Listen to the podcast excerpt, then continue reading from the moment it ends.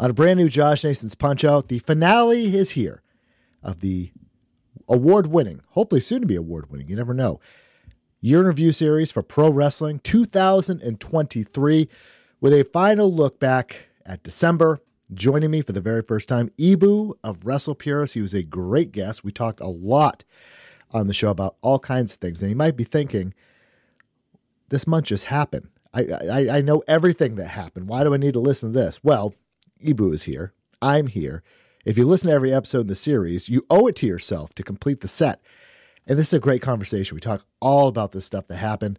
And of course, kind of look a little bit ahead to uh, 2024 as well. Of course, we talk about AEW World's End, CM Punk becoming a, actually, his first full month back as a WWE employee, worked his first two matches since uh, being out of the company for 10 years. We talk about the where is she going to go discussions with Mercedes Moné, all the uh, different signings for WWE throughout the month, some of the issues in AEW, as always. And of course, we talk about NXT, Impact, the final month before they changed over to TNA, Japan, the junk drawer, Goldberg calling Vince McMahon a piece of shit. You know, we have to hear about that. And I should point out this was recorded before the news that Okada was departing New Japan Pro Wrestling as his contract expires in February. So when we talk about that during the conversation, that's why we didn't actually bring that up because it recorded before that. But this is a awesome conversation. I had a lot of fun with Ibou, and I think you will as well. So let's wrap this thing up finally, as we are almost at the end of January, almost Royal Rumble. No better time than now. Myself, Ibou from Wrestle Purist, talking all about the year that was 2023. Sorry, December 2023 in the world of pro wrestling, the year review series has come to a conclusion. Enjoy.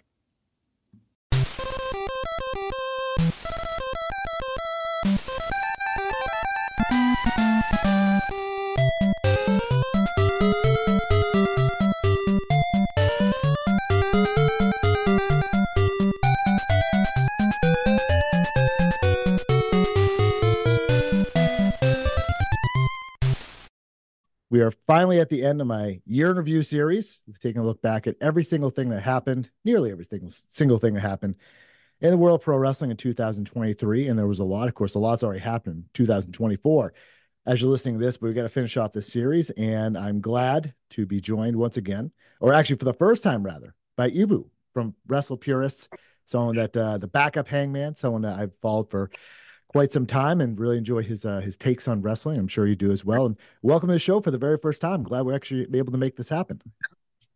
Josh, thank you so much for having me.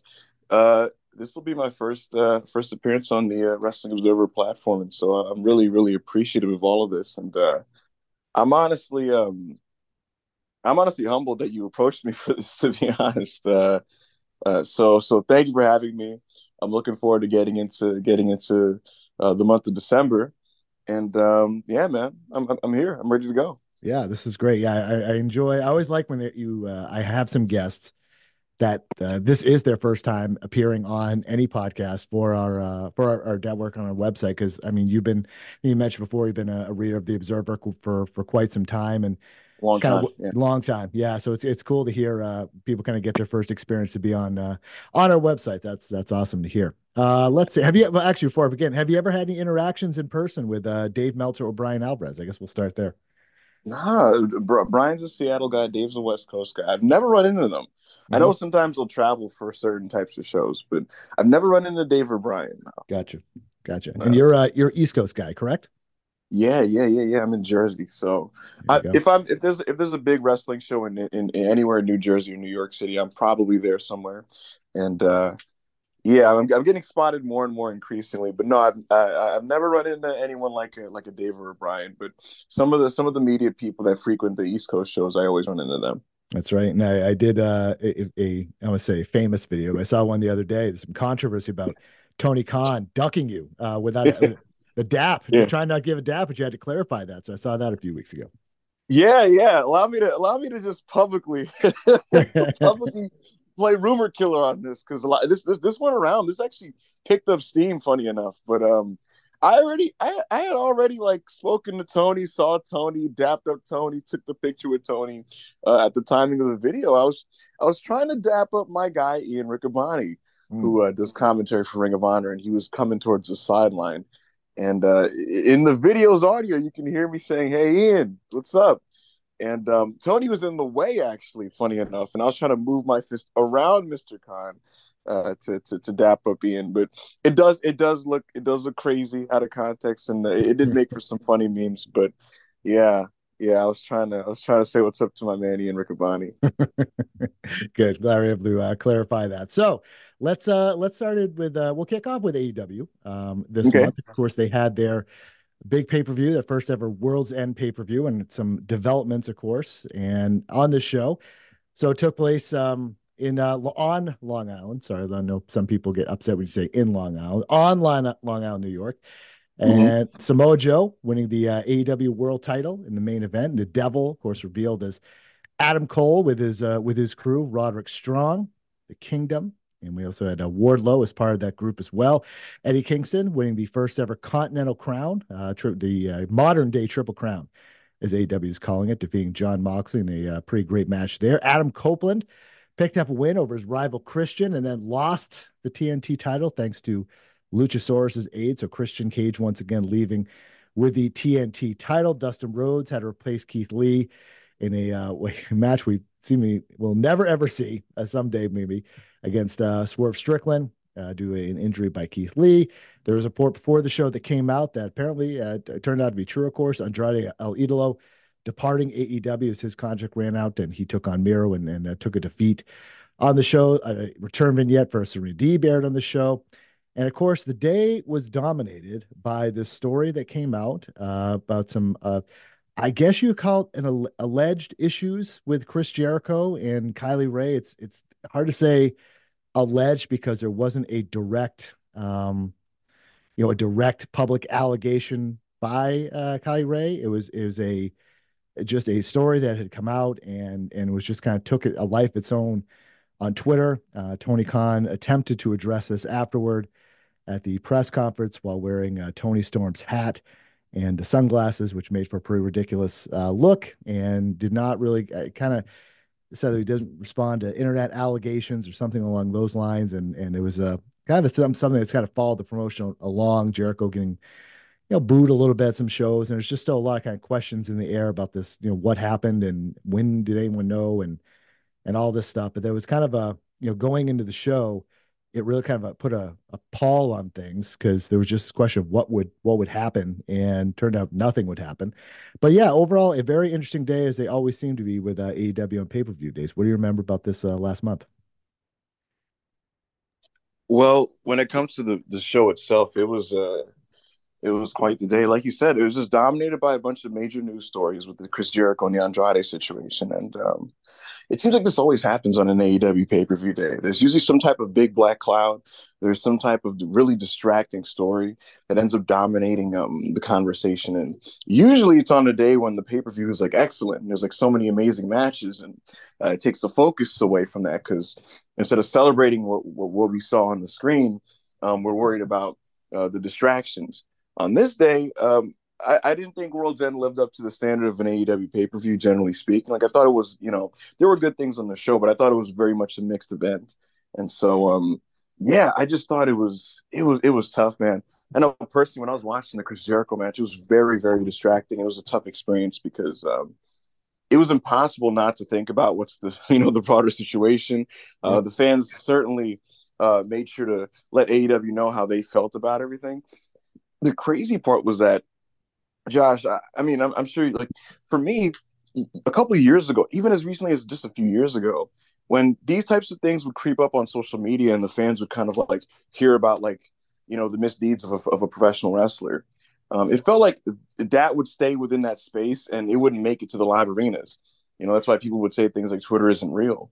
And, um, but here I'm, I'm taking notice, like, it's happened. It happened with Gable Steveson in WWE when he was at the NXT show a couple months ago, and it happened last uh, um, at World's End with Chris Jericho, where the people in the crowd absolutely knew what happened with him, or at least mm-hmm. they knew about like the situation.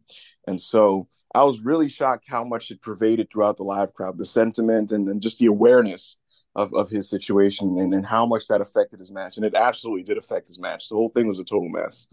Um, so yeah, my, my memories of World's End and just AEW and that, that stretch is just that um my feeling was that they needed to just act quick on Chris Jericho and come to some type of um, uh, decision regarding a situation. And like you said, the decision was to just leave it alone and not do anything. Mm. Um, it's it's very difficult because it's like Kylie Rae with that with the emoji that she replied with. It was I believe it was a heart. Mm-hmm. Um, clearly, she's expressing you know some type of acknowledgement and or solidarity for people who have had similar situations to herself with Chris Jericho or, or with other wrestlers. But uh, you know, like you kind of pointed out, because there's no formal complaint or allegation, um, AEW's in this kind of strange spot, I guess. And uh, I know that when I spoke to people in the company about what what they're going to do with Chris Jericho, like the impression I was given was basically that you know if if, if a formal complaint is, is is filed, then they can pursue uh, something some action for Chris Jericho. But un- unless it happens, then they're not going to do anything, and so it just leaves leaves them in this really weird spot.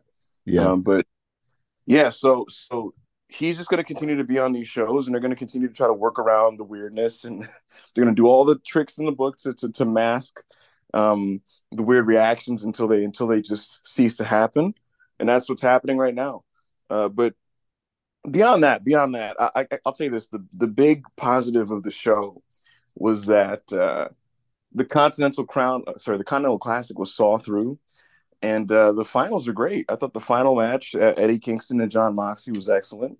I thought that it was a fitting conclusion, just stylistically and tonally, to what they've been building throughout the tournament. You know, I'm sure you've been very aware of this, Josh. The whole conversations about, you know, what AEW should be in 2023, and it felt like at points there was an identity crisis, and it almost seemed like the Continental Classic was a restoration of the values that AEW seemed to um, really, really hold high at the beginning. And so, you know, this sports style tournament with hard hitting wrestling and a lot of the no nonsense and no fluff. And so, kind of going back to that and then having this final where Eddie Kingston and Jon Moxley, and I, I don't mean this derogatorily, uh, they're being absolute marks because you're watching the match and like there's pieces of all Japan Pro Wrestling in it. There's pieces of UWFI and Pancrase in the match as they're grappling on the mat and they're doing the kicks and all that kind of stuff. Uh, but yeah, I thought the match was great, so that was fun. Um, and, and and then for for the rest of the show, again, like I said, it's just kind of mixed, and the crowd is just very on and off. I think Keith Lee not uh, being available to to have the match sort of took the wind off the sails a bit mm-hmm. because it felt like that was an opportunity for Swerve to just kind of beat him and move on to the next stage in his career, and it just feels like it, it's just unfortunate that it, that they haven't been able to do the match. Uh, elsewhere on the show, there was um, there was the uh the Edge and Christian thing. Sorry, Adam Copeland and Christian's match, and uh, that was fun. That was fun. They woke the crowd up. They they worked really hard. Had a good plunder match, and um, I guess the big lasting takeaway is that Samoa Joe is the champion, and MJF's big long reign has finally come to an end. Um, I, I'm very mixed on the Devil storyline. There were parts of it that I just that just did not work for me, and I didn't think made for particularly good television. Uh, but what I will say is that the reveal was done well. And as we're seeing now with some of these weekly TV shows, uh, Samoa Joe as champion is just transformative. I think he's incredible. So, uh, yeah, that was World's End. Yeah. Did you? Uh, so I was talking about this with, uh, I think have been Jason Powell yesterday. Uh, so, did you think that the finish for the Joe MJF match was meant to be, um, I want to say contested, but like, if you remember the end, Joe, uh, the right Bryce Remsburg puts uh, MJF's hand up twice. It hits the mat, and the third time, it like hits his own leg. And Bryce Remsburg has this kind of surprised look on his face. Do you think it was more meant like his surprise, like, oh wow, this title reign is over, and MJF was actually ch- choked out, or do you think that was meant to be?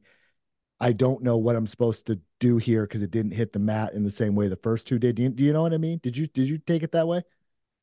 Uh, I didn't notice this. What I will say is that um, the finish did feel abrupt, but at the same time, I think if there was if this was meant to be a, a more contested finish and they kind of didn't it didn't go as planned, I feel like we would have heard about it. You know? Yeah. Uh, so, yeah, I, I don't know. I'm, I'm not totally sure. All, all I do know is that the finish did come kind of abruptly, and maybe that's just because of my general expectation that you know the, the, certain formula for MJF main event matches on pay per view, especially after he has like the because he has the injury that he's dealing with.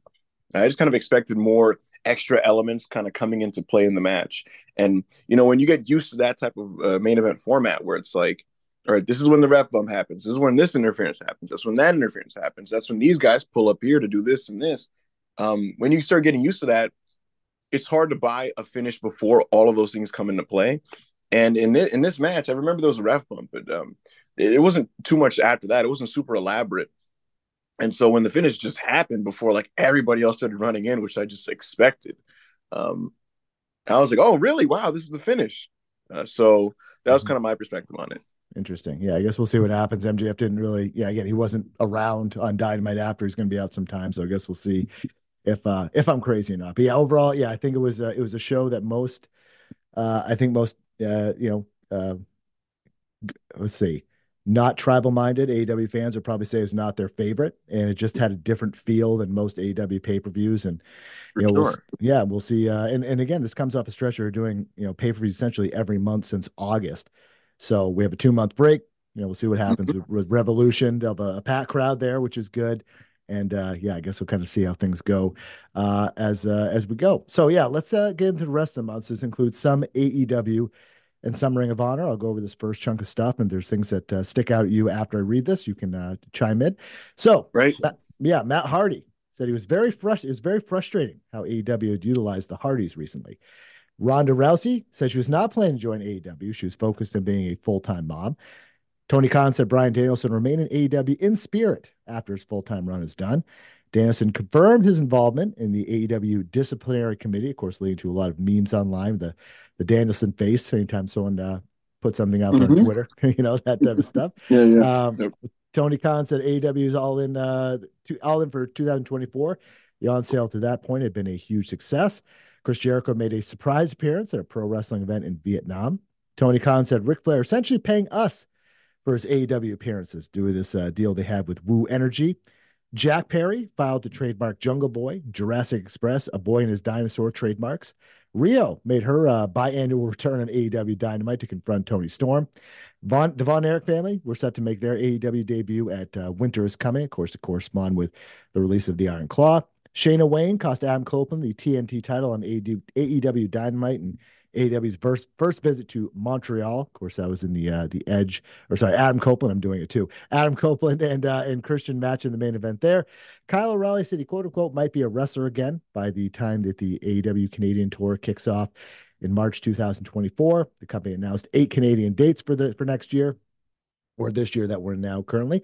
Trent Seven said he was incredibly close to sign with AEW at one point. MJF made a surprise appearance at a Create a Pro event it was revealed that Kenny Omega would be out of action indefinitely with diverticulitis. And this is something that uh, we don't know when he's going to come back, assuming he he will come back, you know, as, as uh, Brock Lesnar did, and, and other people have kind of dealt with this before.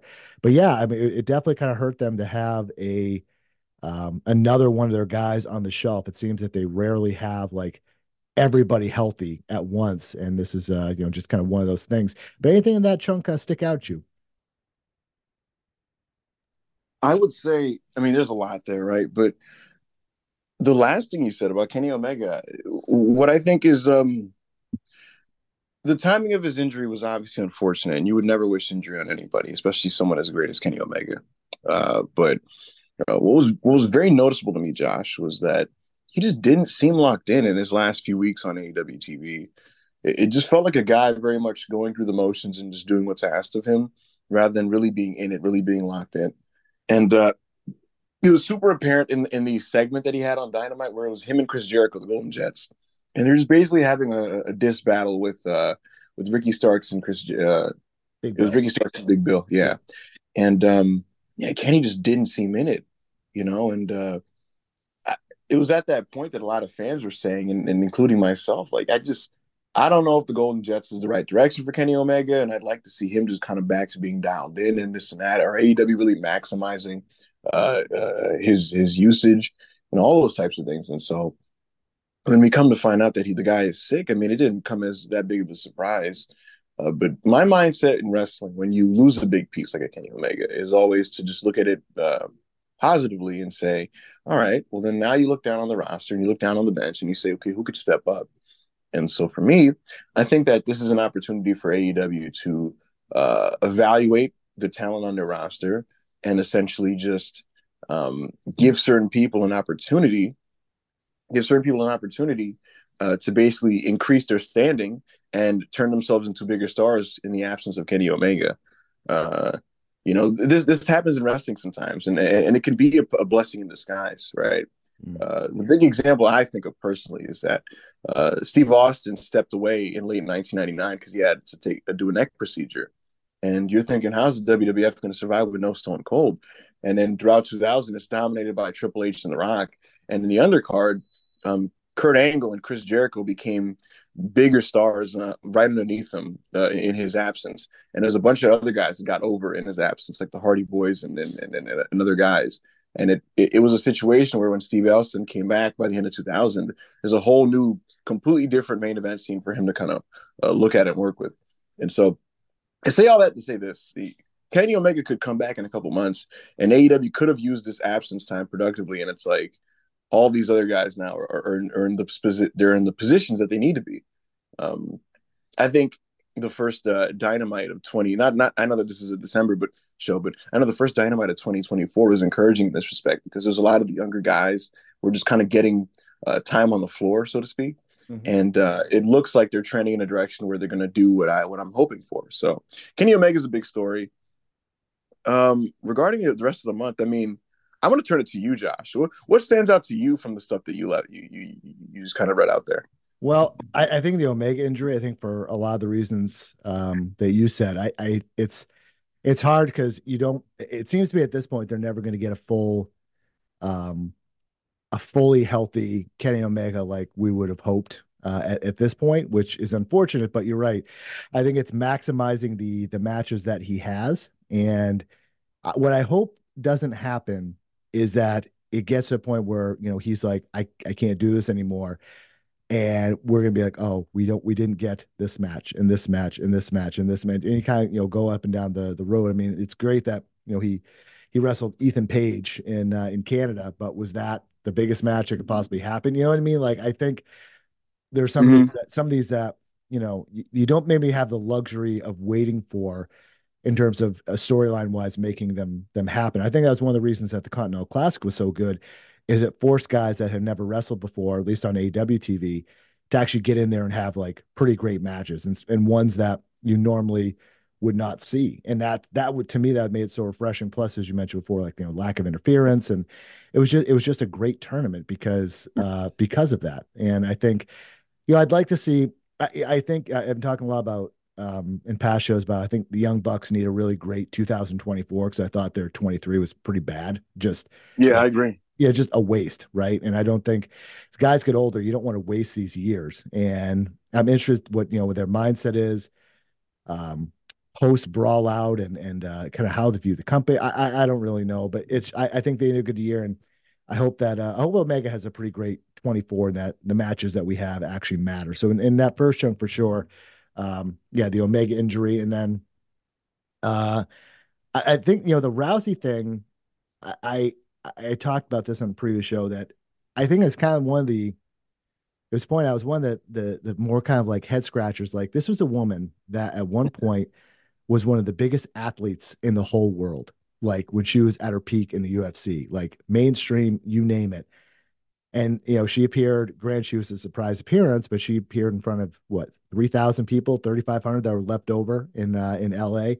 That random Ring of Honor appearance, and it was just mm-hmm. like, and it, it, there wasn't like, there wasn't like a ton of buzz for. It. There was a lot of surprise, but afterward, it wasn't kind of this. Oh, she's gonna sign. She's gonna sign. There was almost kind of like people knew that. Oh, she's just doing a favor for Marina Shafir, and and and that was it. But there wasn't any real clamor to get her in AEW. And I thought absolutely not. If anything, Josh, there was um I remember when the spoilers broke about it, like there was some people who were like, Oh man, hopefully, hopefully they don't do this. Hopefully she doesn't do this. And and the yeah, cult from some of the fan base was like, ah, maybe they're just it's just for the the the the show in Texas and she made events with Athena. Maybe it's just a one-off thing.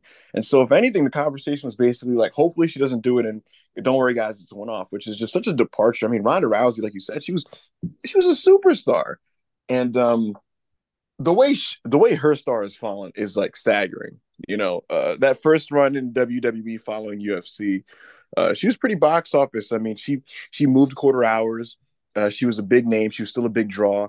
And I thought as a performer, I mean, you know, when it comes to what her game is and what she does, I thought she was she was delivering for the most part. And um, ever since that second WWE run, I mean. I don't know what happened. Yeah. Absolute massive fall off in just uh, in, in output and production. Uh, WWE themselves they had to move her out of the title scene because because she didn't have it anymore, and they she's essentially just became a tag person, which which which was basically the company's admission that she doesn't have it anymore. At WrestleMania, she was in a, a multi person tag match, and um, yeah, they they were they were not rushing to keep her when when her deal was up and and that's why they parted ways. And, and like you said, I mean, look, this this Ring of Honor thing was like a tape show, leftovers in the crowd, just doing a tag thing, and it was just kind of that's that's the, that's it. So, yeah. uh, it, it's pretty staggering what happened to Ronda Rousey. Wild, absolutely wild. Let's go through the rest of the month. You mentioned uh, Ring of Honor; they had Final Battle on uh, in uh, in Garland, Texas, and Athena took on Billie Starkz in the main event. Athena won and suffered a broken nose before the show, still went through with the show, and she continues her run. I'd say, you know, quietly in, in Ring of Honor, it's kind of one of those, if you know, you know, uh, that she just is gone this long run, is doing really fun stuff there. And for some reason can't seem to get on the main roster, which is is just strange to me. But you know, maybe someday that'll happen again. Kyle Fletcher won the uh, television title, uh, the vacant TV title at that show. We had a Briscoes uh, trios match with Danielson, the Blackpool Combat Club. That was a lot of fun. And yeah, usual kind of you know well received Ring of Honor show that you know a, a, small amount of people watch compared to you know AEW and so on. But you know it exists, it happens, and and and we'll kind of see what happens TV wise going forward. Uh, Tony Khan introduced the concept of a Ring of Honor Women's TV title, and a tournament would soon begin on Ring of Honor TV. Bandito underwent a second surgery for his injured wrist and was hoping to return either in April or May. Thunder Rosa attacked Julia Hart and Sky Blue on Winter's Coming to uh, mark her official return back to in ring action, or at least the, the start of it anyway. CJ Perry hospitalized with a finger infection. She suffered a, getting a splinter backstage at AEW, underwent surgery. Was in the hospital five days. Did ended up appearing at World's End. Even as we sit here now, she's still having issues with this finger. It looks looks horrific. Um, crazy, crazy story. There. Yeah, she needs to stop posting that. I, I, know people are just of staring yeah. at it, just like, what is going on here? Um, Jim yeah. Ross's return, uh, return was announced for AEW Dynamite. He was uh, taking some more time off, and he eventually returned. Saraya's brother Zak Zodiac made his uh, AEW in ring debut before Dynamite. Jim Ross said that Dean Malenko underwent successful brain surgery. Uh, the company's both their vice president and chief marketing officer, being a uh, wife of one of the Young Bucks, departed the company. Katsuyori Shibata signed with AEW. Stephen P. New, lawyer, confirmed that CM Punk and AEW Steel under lifetime NDAs regarding AEW All Out and the brawl that happened afterward, in which uh, Chris Jericho drunkenly replied one night on on Twitter about um, uh, that he isn't under an NDA, and and that whole thing started to kind of led into all some of the stuff we were talking about before. MJF mm-hmm. addressed his uh, character fatigue, saying that no one stays hot forever. Uh, he lost the Ring of Honor tag team titles to the Devil's Masked Men on AEW Dynamite, leading into, of course, uh, World's End. He said he wanted to have a full time future in both Hollywood and wrestling. Sammy Guevara made his return to the company to reunite with Chris Jericho. It was kind of strange. The last time we'd see him pre concussion and pre baby, he had uh, he you know parted ways with Jericho and they were feuding, and then comes back and makes up with them just because his his child was in a portrait that uh, Don that um, Don Callis put together. Kind of weird. I mean, there. what a what a weird what a weird angle. Very strange. Uh, Sky Toddy made his AEW in ring debut in a Dynamite Dark match. Shawn Spears announced his departure from the company. And then Tony Khan said he was going to lean into more sports based wrestling with the uh, Continental Classic experiment, as he called it. So, yeah, there's a, few things there. Anything uh, there stick out to you? Oh, the biggest thing that's going to have broader implications on the TV uh, going forward is the Tony Khan claiming that he was going to lean more into sports based wrestling out of the Continental Classic. Uh, when he said that, I was just like, "Do you actually mean it?" And and and what is that going to entail when it comes to the TV, right? Because when he says that, to me, that just means more so uh, a show more focused on the wrestling, a show focused on the wrestling in a sense that uh, the the results of these matches are going to have direct very serious uh, implications on on wrestlers' standings. And so, even without uh, uh, even without sorry uh, rankings, right? Um, your wins and losses are going to affect you uh, to a place where it's like if you want to challenge for a belt, you have to be on a roll, right? And you're already noticing this, Josh, where uh, uh, wrestlers are coming on screen and they'll be like, "Oh man, this guy's on a big roll. He this person is like seven and two in his last nine matches, or he's this and this." And and uh, Samoa Joe, you mentioned that like, um, you know, you can't just walk up and just ask for title shots anymore, and that to fight me for a championship, you have to you have to earn it and stuff. So uh, I think it's a big deal because um, a lot of the conversation again in late 2023 was just about AEW's identity crisis and the fact that uh, it, it, in, in some respects, it did feel like they were kind of leaning into a WWE style of presentation, a lot more, um, a lot more, uh, you know, for better, for better, for lack of better term, sports entertainment style uh, presentation and gimmicks and, and characters and just that type of thing. And so, um, correcting on that and veering back towards uh, the sports thing is a big deal, and uh, in my view, a positive uh, pivot back to to what worked for AEW. Because again, for me, it's like AEW is the alternative promotion and um, it just makes sense for AEW to be themselves uh, because them being themselves was the most successful version of AEW the most well received version critically. Uh, so that's a big deal there. Uh, the other thing, uh, the Sammy Guevara thing is a mess creatively. I, I, think now it's it's at a point where no one will ever believe uh, uh, a, a Le Sex God a Le Sex Gods breakup because it's like they can never stay apart for more than a couple months. So uh, that's the thing with that. Katsuyori Shibata signing with AEW. Um, I think it was pretty apparent for um, it was pretty apparent to anyone actually paying attention that he obviously was on the outs of New Japan Pro Wrestling. Uh, he had the exhibition match with Ren Narita at the Tokyo Dome, and it appeared that he went beyond what was sanctioned for him and what was allowed for him to do. And obviously, that upset uh, New Japan Pro Wrestling. And so he hadn't been allowed back in the ring since that point, and he was doing Ring of Honor. And so uh, this is a pretty big deal. Him signing with AEW. Uh, I mean, he tells you what's what's gonna what's the state of the his relationship with New Japan, and I wonder if that changes any any with um the new president with Tanahashi. I wonder if like maybe they can work something out to maybe get him back there.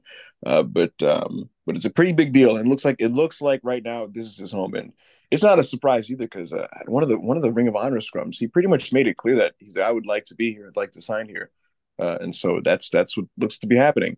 Uh, with Max addressing the character fatigue, it's crazy, Josh, because I, I, remember at the it, at the summertime, right?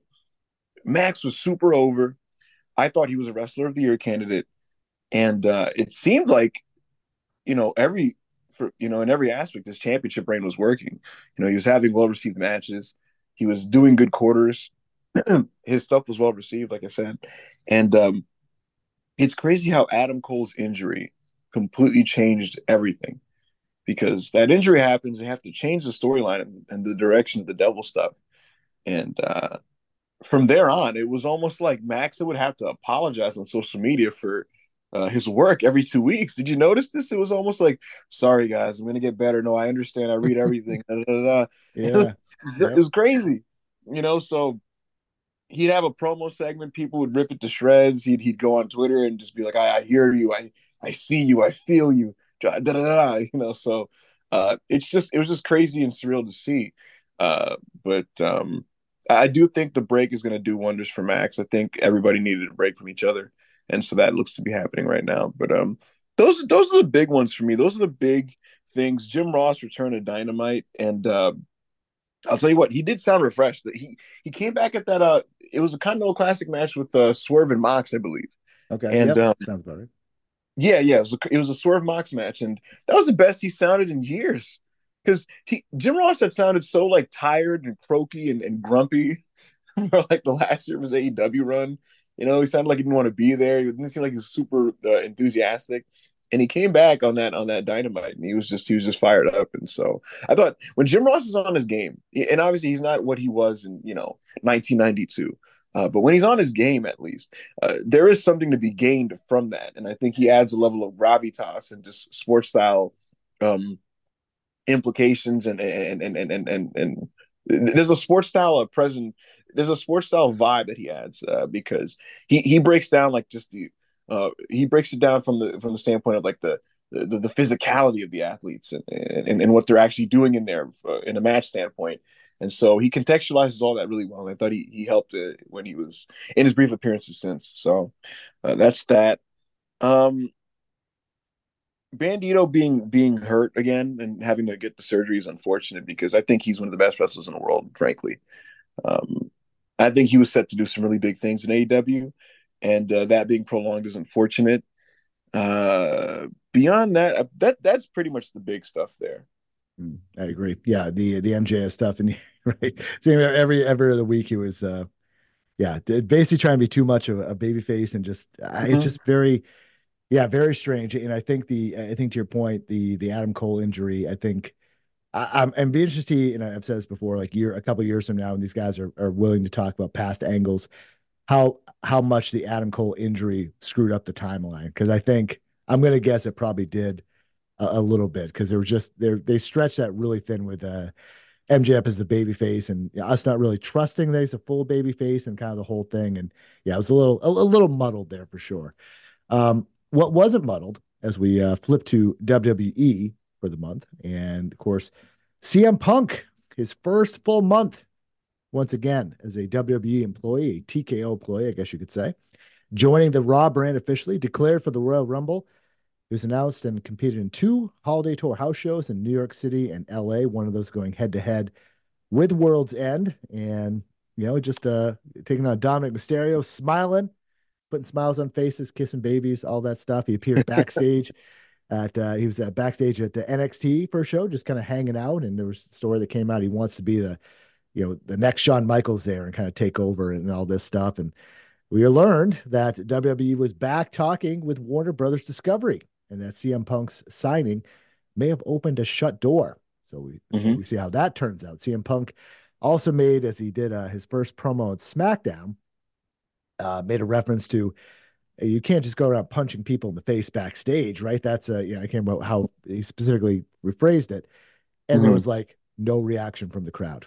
it was just like people just, they either didn't know, didn't care. And there was no kind of like, ooh or anything like that. There was there was just nothing, and I think that sent uh, a lot of signals out that perhaps the you know WWE audience or, or, a decent portion of them have no idea what's going on in AEW, maybe have no idea about Brawl Out or or what have you. But they are uh, you know they're just happy to have him back on the team and uh, and have no idea.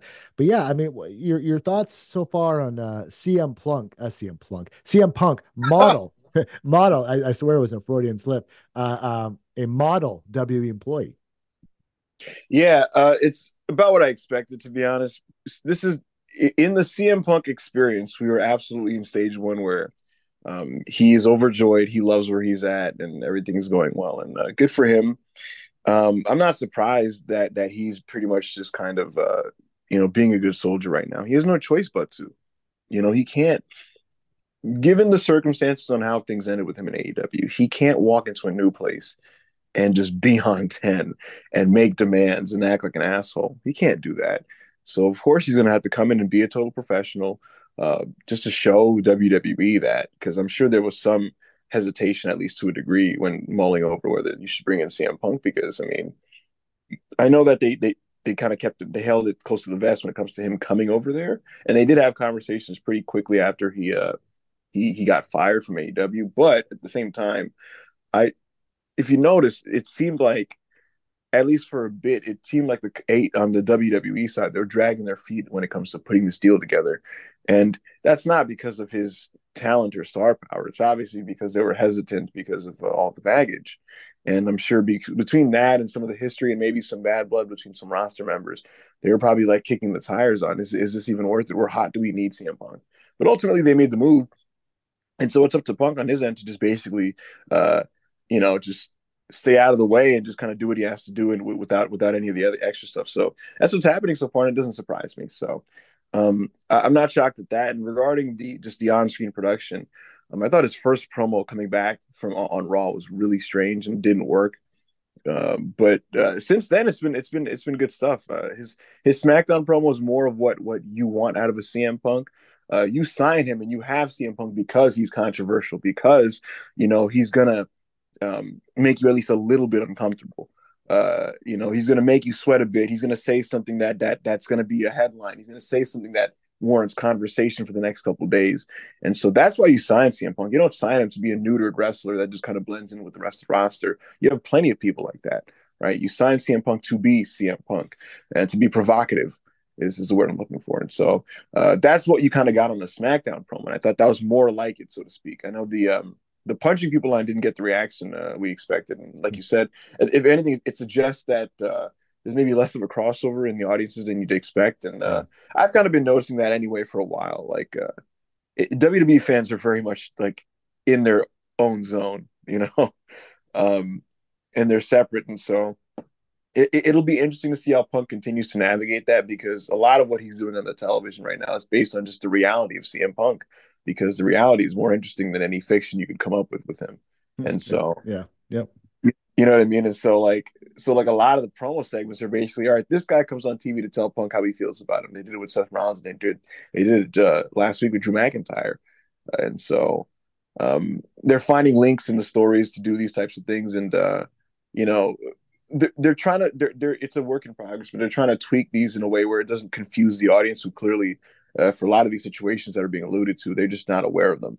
Uh, so uh, it makes it interesting. I mean, Punk is going to do a face to face with Cody Rhodes next week, and it's like if they do a bunch of allusions to AEW, like how how is this going to get received? You know? Yeah. Uh, but uh, but yeah, I mean, so far so good for CM Punk. Uh, they're doing the part time thing with him so far. They don't want to burn him out. When I asked the company about his schedule, they said basically that uh, you know the Royal Rumble hadn't even happened yet, so let's not burn out CM Punk when there's still so much to do, so much of interest to get out of him, and so they're still trying to keep him special. They're trying to give him a, make him a guy that's there every one to two, uh, sorry, two to three weeks. And so, um, yeah, for me, uh, I, I've pretty much, I've, I've generally liked what, what, they've done with the Meg outside of that first Raw promo. Yep, I would agree. I would agree. All right, there's a lot here at WWE. Let's go through uh, this first chunk of stuff. Uh, a report came out that Mercedes Moné no longer in talks with WWE, and we'll see if that's actually true with the Royal Rumble approaching next weekend. Zelina Vega signed a new contract with the company. We learned that Cody Rhodes signed a new contract back in October. Rey Mysterio signed with WWE. Bayley signed a new deal. Dominik re-signed. And yeah, so a lot of people uh, re-signing with the company, and they got some uh, obviously some some new TV money coming in, and obviously doing really well financially. So no uh, no concerns there for WWE as they lock in some uh, popular talent. McKenzie Mitchell, however, and uh, some other corporate employees were laid off by the company.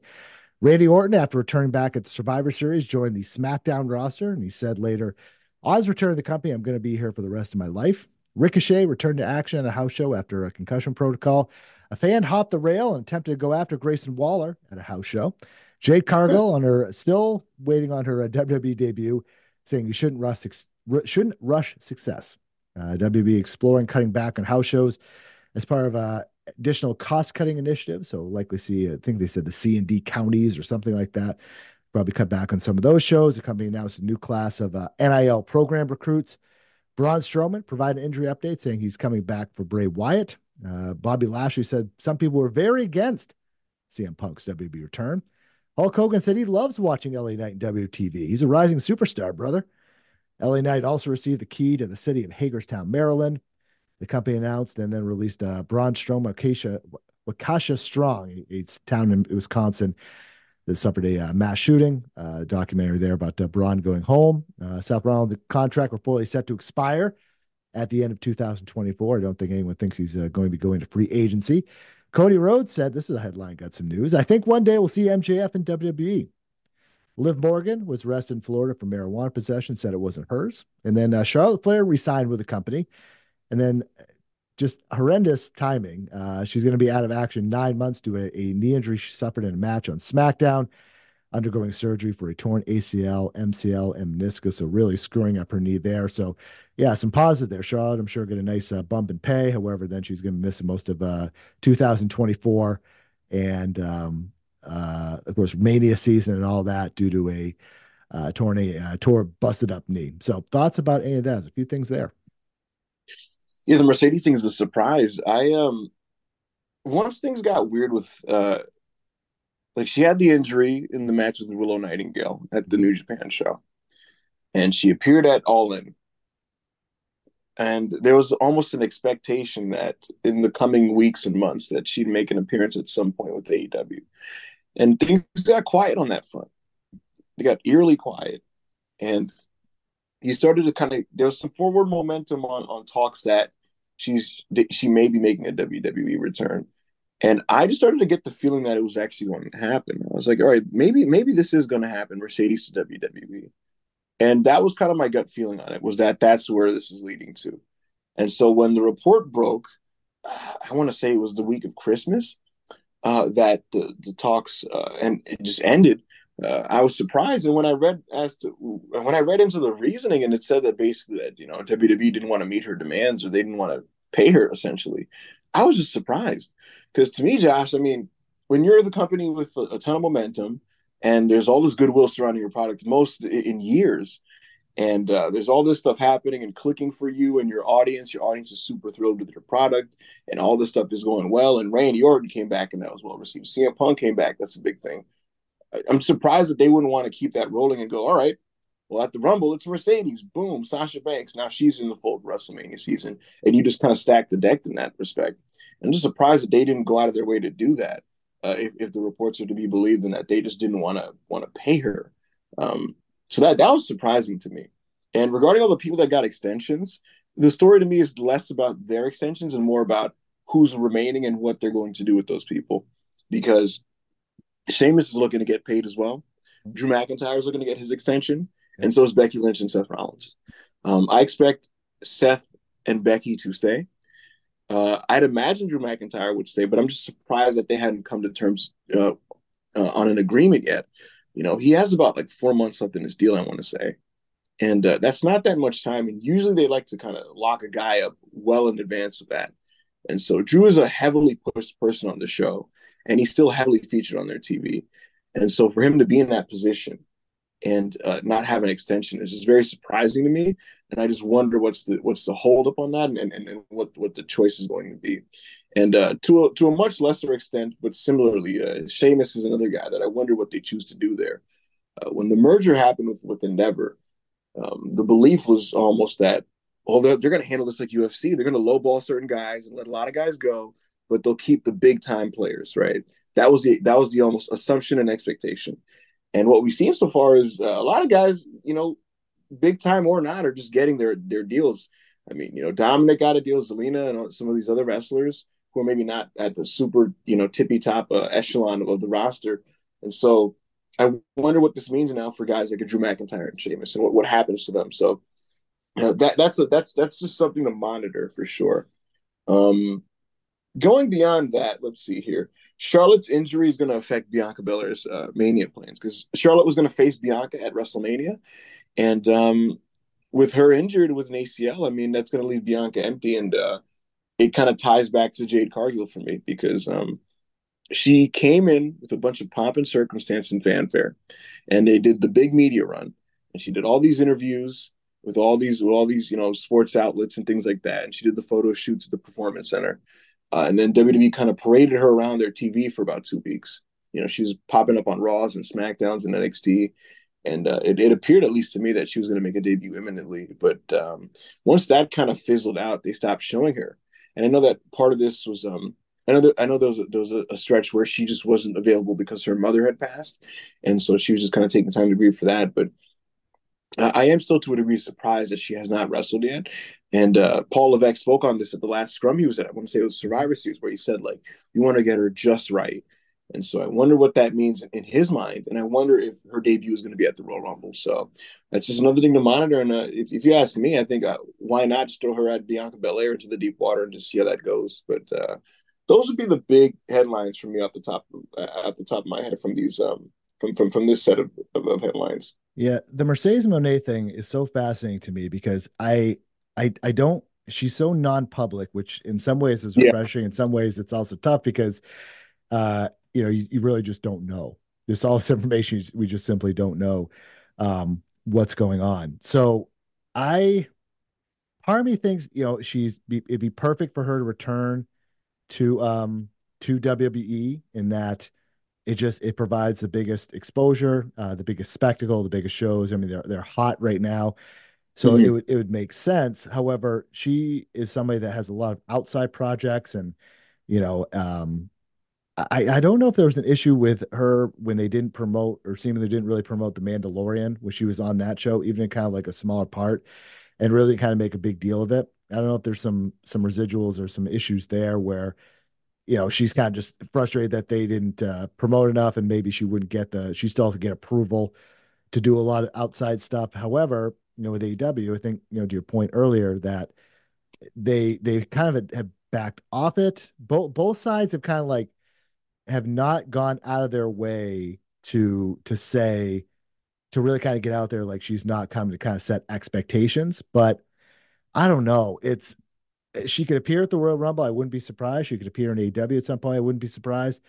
But I don't know what her motivations are. I know she she enjoys wrestling, but I don't know if it's a case of wrestling is just one small piece of the pie. You know, she she wants to be able to compete in New Japan. She wants to be able to compete in, in AEW and kind of do what she wants, and also you know experiment with Hollywood or fashion or any of these other things that she might be into. I just it's hard to tell kind of what what she wants and who's going to be able to give that to her. And I would think WWE be more flexible than in the past, but I don't know. It's uh it's fascinating because I can see her going either place, or you know, just I, I can't imagine her not going anywhere. I'm sure she wants to kind of make up some lost time and ring time, but it's hard to know because I just don't know what her motivations are. Yeah, her being non-public is, is is the big thing here. Is that um, you know it feels like reporters have to scramble and kind of ask you know secondary sources because she's not talking and she's super vague about what she wants to do. It, it's looking like it's leaning towards AEW, but again with Mercedes, you just never really fully know because she's just unpredictable and very mercurial.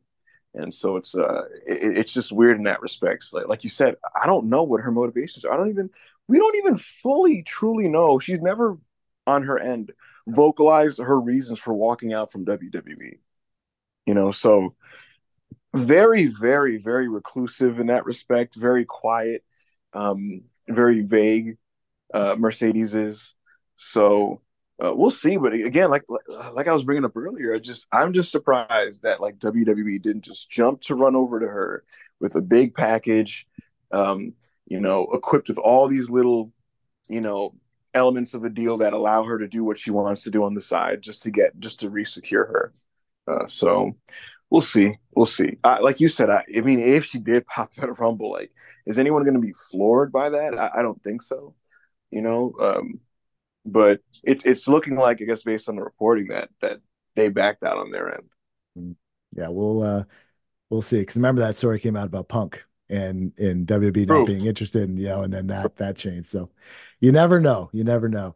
Um, it's interesting you mentioned um Sheamus and Drew McIntyre. I I could see because I I know that so the mentality I think could be well, of course, WWE is all money in the world. They're just going to re-sign everybody, but there is going to be a, a, case where you know they have a lot of people that they're going to want to elevate up from NXT to get opportunities and, and to kind of be part of the show and, and just get the call ups and just give more breathing room. In addition to guys like, you know, Randy Orton's back and Punk is back and some of these people that, you know, the Sheamuses and the Drew McIntyres may be like, maybe they're like, this might be time to go try something else and go, go work somewhere else. And, uh, you know, I'm sure Sheamus has probably talked to Edge, or if he hasn't, probably will at some point. And you know, they they kind of know what's up on the other side of the fence. And yep. I, you know, I I wouldn't be surprised if, if someone like a Sheamus or Drew, even both of them, decide that maybe maybe it's time to, to, to look elsewhere. Maybe they want to work some some New Japan and AEW and do some other stuff. And I wouldn't be surprised about that because there are going to be cases where,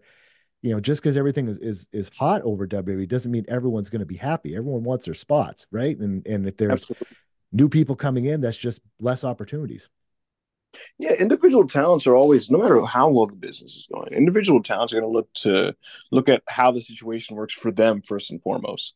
You know, so like a Drew McIntyre or whatever, it's like, okay, that's it's cool that they're selling out buildings and that they're doing this and that, but it's like if you're Drew and it's like, okay, in another place I can make more money and possibly even get pushed even harder. If that's a possibility, and he finds a spot where he can do this, he's going to prioritize that and, and, seek that out. Uh, so, yeah, I mean, look, both Sheamus is in his mid 40s. Drew McIntyre is like 38 at the, at the moment, I believe. And so there is a chance that WWE might just go, um, well, we got some guys in NXT that we could throw out there and push, and you know, with how things are going for us, we could get them over and uh, and and and pay them far far less. And so, um, it, it very much a foot an NFL style mentality there. Uh, so we'll see what happens. But for the talent themselves, I mean, yeah, these guys are going to field offers uh, everywhere, and, and that's their right to do, and they should. You know, uh, Sheamus, I think he absolutely should explore what the interest would be in him uh, from New Japan Pro Wrestling or, or an AEW. Uh, Sheamus is a guy that's been in WWE and the WWE system for uh, well over a decade at this and he's done everything there is to do. And so if he signs, if he stays with the company, it's definitely like a, a legacy thing that he's just doing there. But um, when it comes to just achievements and, and things like that, uh, he's done everything there is to do. And so, uh, if they're not willing to meet uh, his his desired number, he he absolutely should explore the open market. I agree. Go through the rest of the month in WWE. Uh, Speed, new concept debuted at SmackDown taping. Trademark was filed. We still haven't seen anything from this, but apparently this is marrying off the. Um, I think it's in Stardom. They do the the Speed title or something. I, am trying. They do the high. They do the high speed division, and they have a high speed title, and it's basically matches with like a time limit. Yep. And it, it it's it's basically their way to kind of feature like you know junior heavyweight style fast paced wrestling. Yeah. Yep. So we'll see if that comes to fruition. Shotzi got married in Las Vegas for a house show. Top Dolla said his botch spot on SmackDown saved his life, and uh, he got some some medical diagnoses and things like that. He's still still paying the price of that, even in his new home in uh, TNA wrestling. Seth Rollins yep. paid uh, tribute to Bray Wyatt and Brodie Lee at a house show. R-Truth returned to the ring for the Raw Miracle on 34th Street fight. Kayden Carter and Katana Chance won the women's tag team titles on Raw. Xavier Woods banged up and was off the road from WWE for a bit. Becky Lynch said, we were just talking about her a minute ago, said she never wants to leave WWE. It's my home. We'll see if that happens. Angel Garza and Humberto Carrillo aligned with Santos Escobar and SmackDown. Talk about free agents? Julia uh, apparently leaning towards joining WWE in 2024. It was reported there was no talks with AEW and that she was either going to remain in Japan or sign with WWE. A lot of people assume that it's going to be with WWE, but until that uh, happens, I guess we'll see. Sami Zayn, even though he's a storyline injured, returned for a holiday house tour house shows, and then said his uh, the live event that they held in Laval, Quebec, was more special to him than Elimination Chamber. That's where he's from, and uh, it was kind of a great experience for him there. Sonya Deville resolved a firearm charge and completed a pretrial intervention program from a, a charge that happened, I believe, earlier 2022, perhaps I think. Uh, the Rock teased his return during a Make a Wish visit, and that would end up happening. The Rock uh, also uh, officially set to play MMA legend Mark Kerr in the Smashing Machine biopic, of course, MMA fighter there. Uh, Triple H teased the return of a former champion at Raw Day One. That would be not just Jinder Mahal, but The Rock, as I just mentioned. the company would tease the return of the authors of pain in the SmackDown vignette. That ended up happening. And Gunther and his wife Jinny welcomed the birth of a baby boy. And uh, I think that boy is going to be quite big as he, he grows up, based on uh, yeah. the size of uh, of Gunther. Uh, yeah, so we had a, a couple things there, but uh, thoughts about any of that? Anything else stick out? Yeah, Julia, it's interesting. When I inquired about her status and and, and things of that nature, uh, I got the implication, and then later on the confirmation that just AEW wasn't interested in Julia and uh, just thought that was interesting. And I wondered what what was the exact reasoning for that. And I got different answers, varying answers on that. But it it sure does look like she's going to, um, that she's going to uh, go to WWE. She broke up her stable uh, a few weeks ago on, on a Stardom show. Uh, Donna Del Mondo, I believe, is is the name of it. And uh, so she broke the stable up. Um, she retained her championship, the, the, the strong women's championship at, at, the last New Japan show, but she's going to be defending that soon against Stephanie Vaquer, who uh, they're very high on, and I, I'd, I'd, imagine Stephanie beats her for the for her for that championship. Uh, so the clock is ticking, and I, I would not be surprised if uh, you know we find Julia in the performance center uh, sooner rather than later. So that's a big story that that kind of sticks out to me there because she has very high upside. I think she has a great look. I think Julia's a good wrestler. And in WWE, where like presentation is, is a big part of what they do, I could easily see her kind of fitting in the mix there and and and and and, uh, and assimilating to what they do. So uh, that's a pretty big story there. Um, not as big, but just kind of interesting to me is that Rock is going to play an MMA legend, Mark Kerr, in the bio bashing machine. So what's interesting to me about this is that Rock always does very specific types of movies, right? uh, he's not trying to go for prestige drama or Hollywood or anything like that. He does. He stays in his lane. He does the big action movies. He plays very much the same guy in every film, um, and and and so him maybe taking a more uh, dramatic role is just kind of I kind of get a kick out of that. Like I don't jump to watch rock movies anymore, uh, but this is one that I just kind of I'm circling just just out of curiosity to see like what what rock doing the drama looks like. And so that's just something I, I circled there. Uh, beyond that, uh, not to, just just a bunch of smaller stories here. Um, Sami Zayn, Sami Zayn was one of the big big players of WWE in 2023. One of one of their one of their MVPs, in my opinion. Um, he's a guy that a beloved babyface in NXT. Um, he wasn't getting the proper push on the main roster. They turned him heel a couple times. He's one of those guys that he reinvented himself a ton because in WWE, in that setting, especially under Vince McMahon, you kind of have to have the ability to be adaptable and versatile to essentially keep your job. You know, you have to just kind of roll with the punches, change your role on a dime, um, do whatever is expected and asked of you. And so, him having the ability to just kind of be that type of guy is what kind of prolonged his career. Uh, but ultimately, especially with the regime changing, um, Paul Levesque kind of made it a mission to reestablish Kevin Owens and Sami Zayn. And in 2023, Sami Zayn, as a babyface, uh, was pushed the hardest he ever had been pushed in the main roster, and he was a, a very much a major player on the TV. Uh, so um, I was appreciative for it. I think Sami Zayn, when I watch the show, Sami Zayn is always a major highlight on all the shows that he's on. And so, um, uh, yeah, him taking his time off is, has uh, immediately affected the shows because when I tune into Monday Night Raw, one of the things that I, I, I immediately tell myself when I'm in hour two is, man, I miss Sami. Hmm. you know, so um, hopefully he comes back sooner rather than later. He was written off in, in, an angle against Drew McIntyre. They had a match on Raw in December, and um, I believe it was it, yeah, it was December. They had a match in December. Drew McIntyre beat him up, and they wrote him off, and he's so he's off the TV right now. But uh, I had expected him to be back by the Royal Rumble time, and so um, yeah, hope, hope hopefully uh, hopefully we get him sooner rather than later. Later. All right, we'll go through the month in NXT. Of course, they had Deadline, which uh, featured the Dragon Lee replacing Wes Lee due to a knee injury. It put him out for quite some time. Ended up winning the North American title. CM Punk, we just mentioned him, actually appeared on the show, essentially to kick off the show in a uh, little uh, skit with Shawn Michaels in the ring.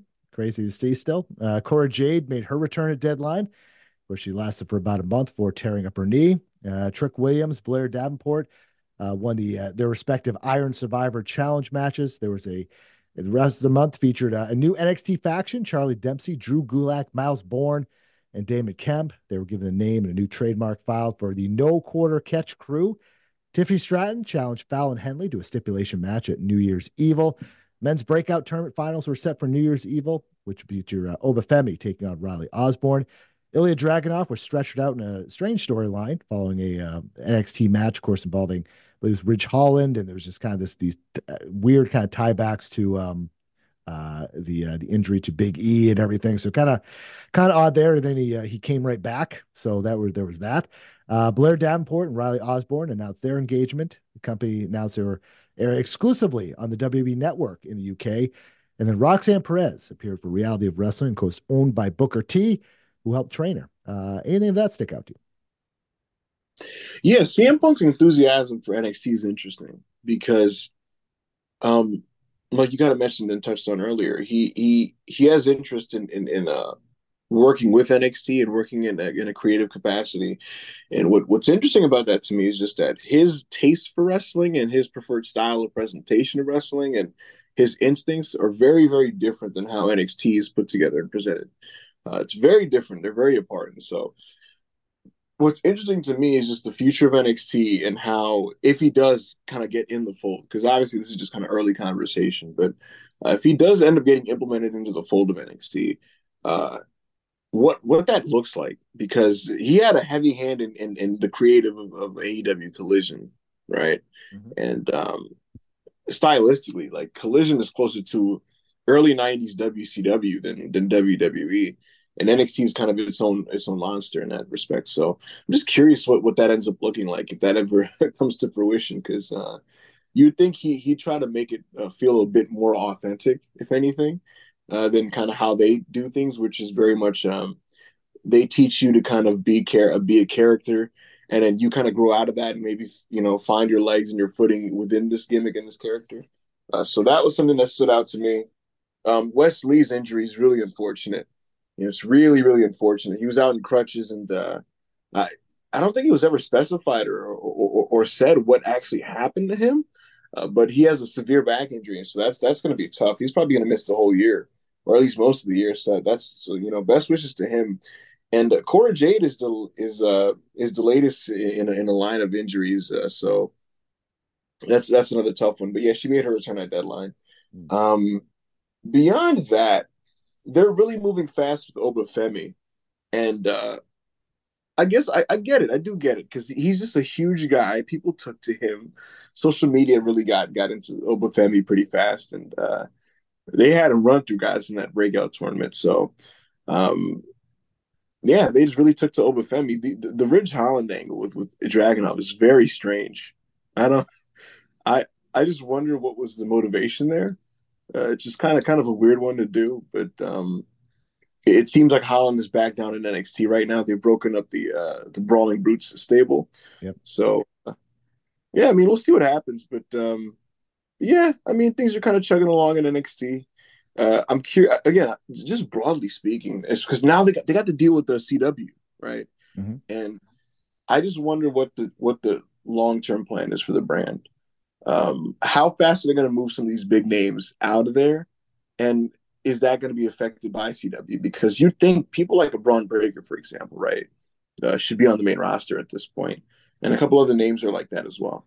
Uh, Tiffany Stratton, Roxanne Perez, but do you hold off on that because you're getting a TV deal? Because there's a there's a chance by the time we come to next year and it's time to get on TV, um, they're missing all those guys. So those guys are on Raw and SmackDown, and so it's like, do you do you do you accept that and just go full developmental and use completely fresh green guys? Do you go back to signing fully uh, from the independent scene? What do you do? So I'm just curious uh, how they handle that. Yeah, I I remember uh, someone mentioning CW skews very very young, like teenagers mm-hmm. almost for some of their shows. So like uh, maybe more. Uh, someone suggested maybe more storylines and uh, very like uh, stuff that may not appeal to every wrestling fan. Put it that way, you know, more yeah. uh, more TikTok feuds and things like that, and, and stuff no, that, yeah, stuff that's not exactly you know down Shawn Michaels' alley in terms of his uh, age demographic. Put it that way, more more younger stuff, I guess. Yeah, that'd be something. But let's go to another company. It's got some questions going into 2024. That being Impact Wrestling. Of course, the final month known as Impact. Now, we officially returning to TNA, and this was a this is really a, a, lame duck month in a lot of ways as far as TV because they really didn't have any new TV, and it was just all about pushing to the fact that Hard to Kill uh, TNA, the branding was going to take over again. They did hold one streaming special, which was a final resolution, and uh, Josh Alexander and the debuting Zack Sabre Jr. pick up a win over the Motor City Machine Guns. There was a lot of other, you know, kind of matches there didn't have much consequence. Um, company announced they're going to be returning to New Orleans for uh, No Surrender. Just uh, tend to get out uh, a little bit out of the the impact zone, so to speak. Okada set for a trios match, and then Will Ospreay versus Josh Alexander two were set for the Snake Eyes TV taping that took place um, just at just this uh, this past weekend, and we saw the Ospreay Alexander match already. The Okada match is coming soon. And yeah, we also had El Hijo del Vikingo. Uh, he appeared at both Hard to Kill. It was signed for the Snake Eyes TV taping as well. Hard to Kill was starting to take shape. There was a triple threat X Division title match Knockouts Ultimate X match. Grizzled Young Veterans set to make their debut at the pay per view as well. Uh, the company announced they will be partnering for a uh, with Endeavor Streaming for a new version of their TNA Plus subscription service. Trent Seven, we talked about him earlier, officially signed a contract with TNA Wrestling uh, as part of Final Resolution, signing it literally on the back of Mike Bailey. Uh, signed a contract with the company and said that his New Japan relationship will stay the same. Despite the signing, Eddie Edwards re-upped a new deal. They announced a new action figure deal. Jade Chung uh, is the new TNA ring uh, TNA wrestling ring announcer. Scott D'Amore said they were finalizing what they called one of the biggest signings in company history, which I believe, I assume they meant is Nick Nemeth, who made his appearance at uh, Hard to Kill. So I don't know if it's one of the biggest signings, but uh, there you go. Uh, Brian, maybe he's talking about Dana Brooke. Who knows? Uh, Brian Meyer, Brian Myers resigned with the company. Dana, Dani Luna uh, officially signed a contract, and then the Rascals re-signed with TNA Wrestling. So obviously, with the you know the TV shutdown that they announced in October, they're essentially going to go go dark for a couple months as they were kind of leading into um, uh, leading into TNA or the the TNA relaunch and everything. They did their UK tour and everything, and that um, essentially kind of go with a, a little bit of a it was a smaller roster, but more of a, a focused roster. But you tell there's some of the people they decided to bring back to be part of this, and you know we'll see. I was asked yesterday if on uh, on Pollock and Thurston, I was asked about if uh, if I thought the TNA change would it really kind of mean anything, and I I, I honestly say I don't think so because they've mm-hmm. had talented wrestlers for a long time, and they've had talented in ring for a long time. So it's a long ways removed from the um, you know the days of Vince Russo and Dixie Carter and Hogan and Bischoff and just kind of the, the, the dark days when you know, they still get mocked uh, online today. They have a, a pretty great in ring product, a really you know solid um, production and uh, storylines that make sense. The knockout division is, is really great. So they've done some really good things. It just you know they're they're they've have you know again Nick Nemeth and and Brooks and and resigning some of these people. You know it the, the issue has never been not having enough great wrestling. It's what is it what is making this stand out that I have to watch this over anything else I have in my queue to watch. And when yeah. you have when you have you know five hours of uh, non pay per view weeks, five hours of WWE to watch, and you have five hours of uh, AEW watch, and if you're expected to watch Ring of Honor, and all of a sudden you may have a Battle of the Belts, and maybe all of a sudden uh, you have a pay per view, and and not even counting you know New Japan and all these other things as well. That's a lot to ask, and they put on good stuff, but it's how do they break through? And I, you know, I'm glad they're taking advantage of their um, their New Japan access with uh, with AXS TV, and that partnership really, I think, is you know so many people focus on Forbidden Door for for obvious reasons, but you know they've they've done a couple crossover events as well. A lot of New Japan talent comes in again. As I mentioned, Okada, part of these uh, last uh, this TV taping, and Will Ospreay coming in as well. Again, there's um it, it's just it's just hard to break through because you see these guys so many places, other places, and it's tough to get people to commit more hours to TV you hit you hit the nail on the head there. Um, Impact has been a stable and competent product with good wrestlers for a while now. You know, it's not a mess. It's just the third brand, and being the third brand is very difficult in, in, in today's landscape because what are you offering that isn't offered on a bigger scale, on a bigger stage, I should say um, that isn't being off that isn't being offered on a bigger stage. So like you know WWE exists, AEW exists, which makes it very difficult. I know that when I was younger, you know, going back, TNA appealed to me because it was like it's the second brand in the United States, and I didn't have the immediate access to the Ring of Honor wrestlers that I would like, and it was cool that TNA would give me the option to to see those guys because for a while the Ring of Honor dudes would work in TNA and vice versa until until that got cut off in I think 2007. And so it was like, okay, on TNA I get to see Austin Aries and I get to see Jerry Lynn and I get to see AJ Styles and Samoa Joe and Christopher Daniels and these types of guys. And these are not guys, Josh, that stylistically were being highlighted on WWE TV. So it was like when I watch TNA, I get to see wrestlers that work a totally different type of style. And I get exposure to that, for example, and they have a six sided ring. That's different, and you know, so on and so forth. You look at current impact, and it's like, I think wrestling stylistically is kind of homogenized across the board. Everybody works this hybrid style. Everybody does a little bit of lucha libre. Everybody does a little bit of strong style. You know, everybody does you know the same types of sequences, so to speak. You know, big dramatic closing stretches, finisher kickouts, all that type of stuff, right? And so, when that type of match is something that you can now see everywhere, right? and there are good wrestlers everywhere. And you have access to whatever promotion you want generally at the click of a button because most of these companies have a streaming service everywhere. Where does that leave impact? You know what i mean? And so it's like like, like you said it's a solid product. There's many good wrestlers on impact right? But first of all a lot of the better ones work in other places at the same time you know? Um and and again it's just what can they do to stand out and I'm rooting for them to to, to gain uh, uh, increased footing. I think it's better for wrestling if Impact kind of gets stronger. If Impact gets stronger and becomes a viable place for other major names to work, um, and balances the scene out, that, that's a that's not a bad thing, right? Uh, you know, you get more parity in the wrestling scene, uh, but it's just hard to visualize given the situation. Because again, like I said, I'm I'm not sure they offer enough uniqueness when it comes to their product uh, to to to make people kind of to break the focus away from the big two, which, like you said, has so many hours of television on national TV and major networks. Uh, so that's kind of where I stand with that.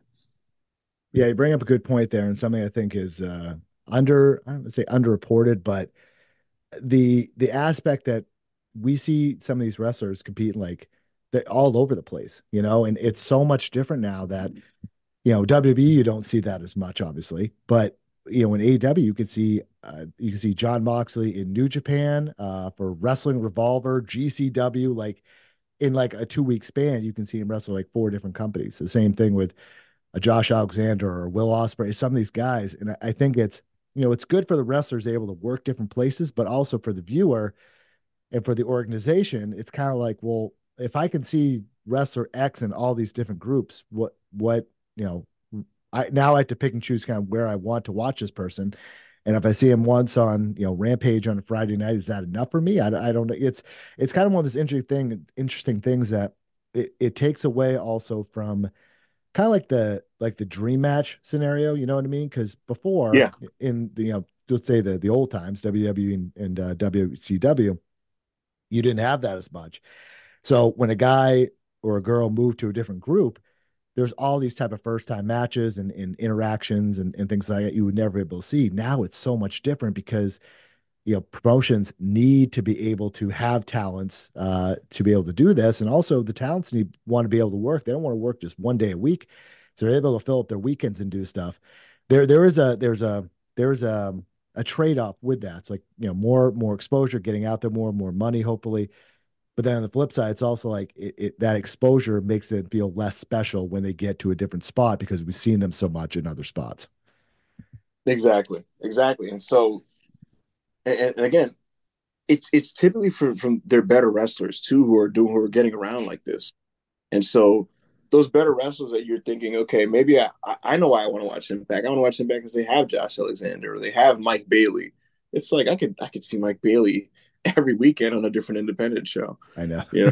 So, uh, that know. guy works like that guy works nine days a week, and there's not even nine days in a week. So, um, yeah, yeah, that's that's the tough part for them. Um, I, well, the other thing I'm looking at with Impact is, uh, or now TNA is just um, who they build around because there's a lot of guys there that have been there for a long time and and and some of them just kind of have that i don't want to say stink that because that's too derogatory but just kind of have that vibe of this is impact and this is very much yesterday's news. And I think if you're trying to have a new era here, right, and you're trying to rebrand as TNA, I think there has to be some type of roster turnover, which isn't happening right now. Uh, I know Deanna Purrazzo moved on, but they still have largely the same core that they've had for a couple of years. And um, I think you have to kind of change that up a bit going into this new scene. I know they got they they secured Alex Hammerstone to work um, hard to kill, which he did, and I think that's a, that's a great piece for them to kind of build around if they can have the opportunity to do so. Because um, Hammerstone's a very talented guy. He was a top guy in MLW for a couple of years, and uh, I, I, think he's very good.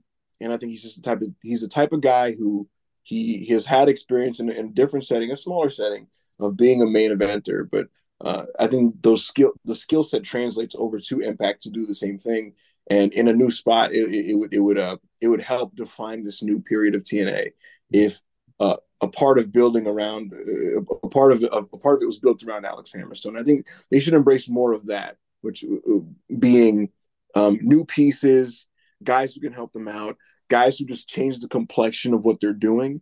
Because again, otherwise, it's just like this is just more of the same. It's Impact with a new name, and I think if anything, you really don't want to be that. And so I think that should kind of they should kind of think of that when they're making decisions on on roster on on their roster and who to keep and who not to keep and that type of thing. I agree.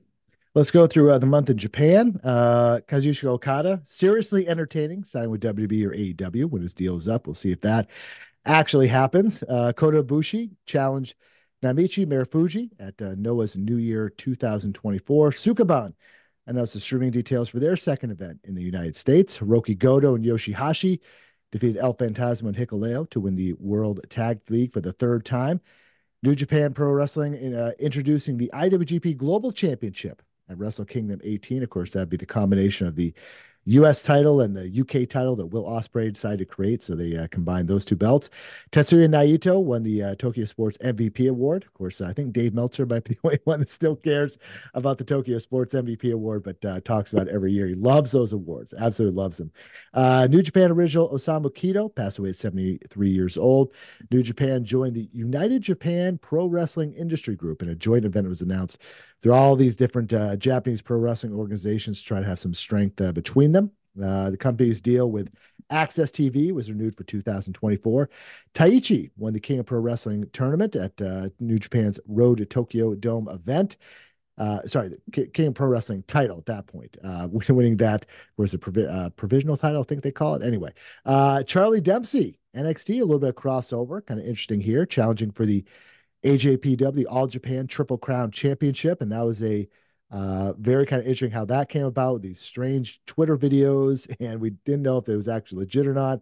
But it sounds like there might be more of a crossover um, with more uh, potential NXT or WWE talent working with All Japan. We'll see what that, that turns out.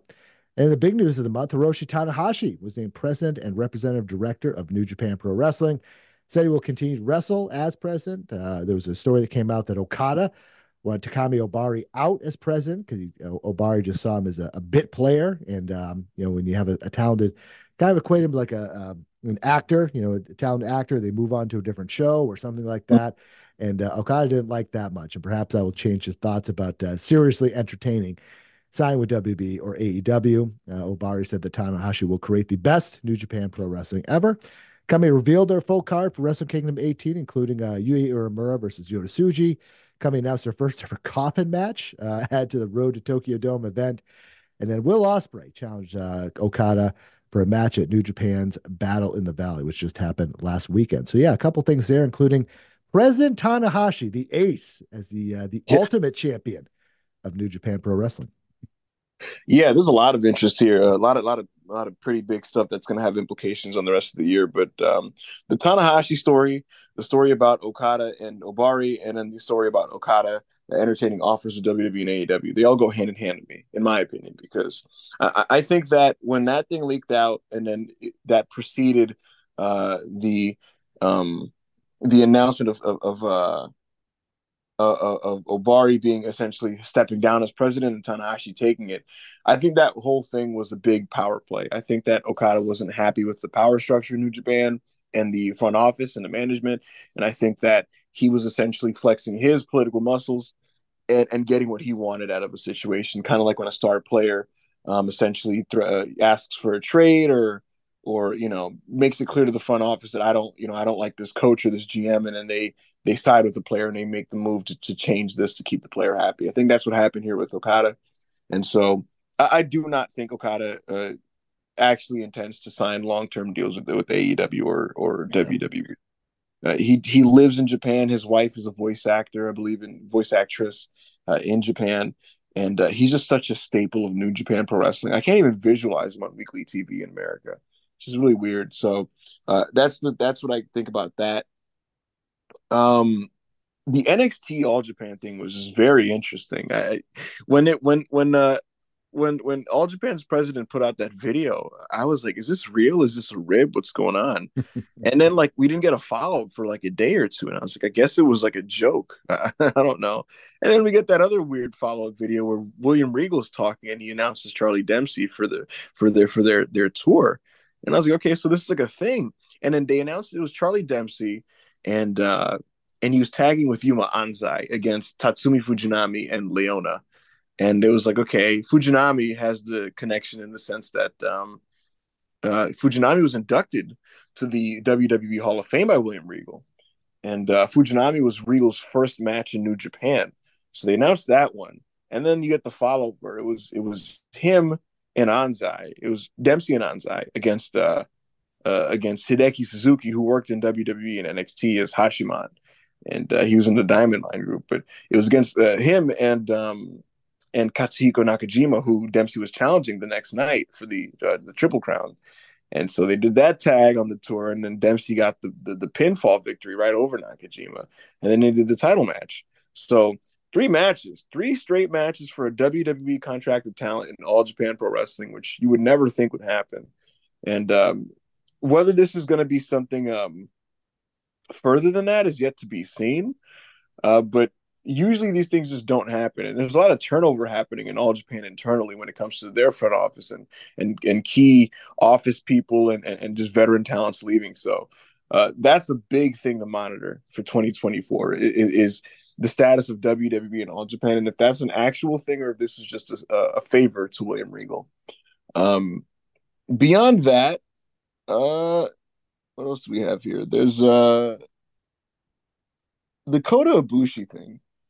He um I wonder what's what's what's his long term future, Josh, because I don't know, man. It's uh not looking good, put it that way. That was right. I, I, said that. I mean, I'm not the only one to say that, but like I was in Boston for the uh, uh, Blood and Gut show, and yeah. it just just he didn't he just didn't look right. Just didn't like. No. I, it seemed he was just on a different page and than everyone else. Physically, just didn't look there. And yeah, I don't I don't think anyone was expecting a prime Ibushi, but people that even people that have been watching him for a long, long time are like something. This just doesn't doesn't seem right. And that was before. I mean, he's just going out there and um, you know, it's weird. He like did the back bump at attacks after, and and then you had this match again, working a broken ankle or whatever it was, and just all these mm-hmm. injuries. Mm-hmm.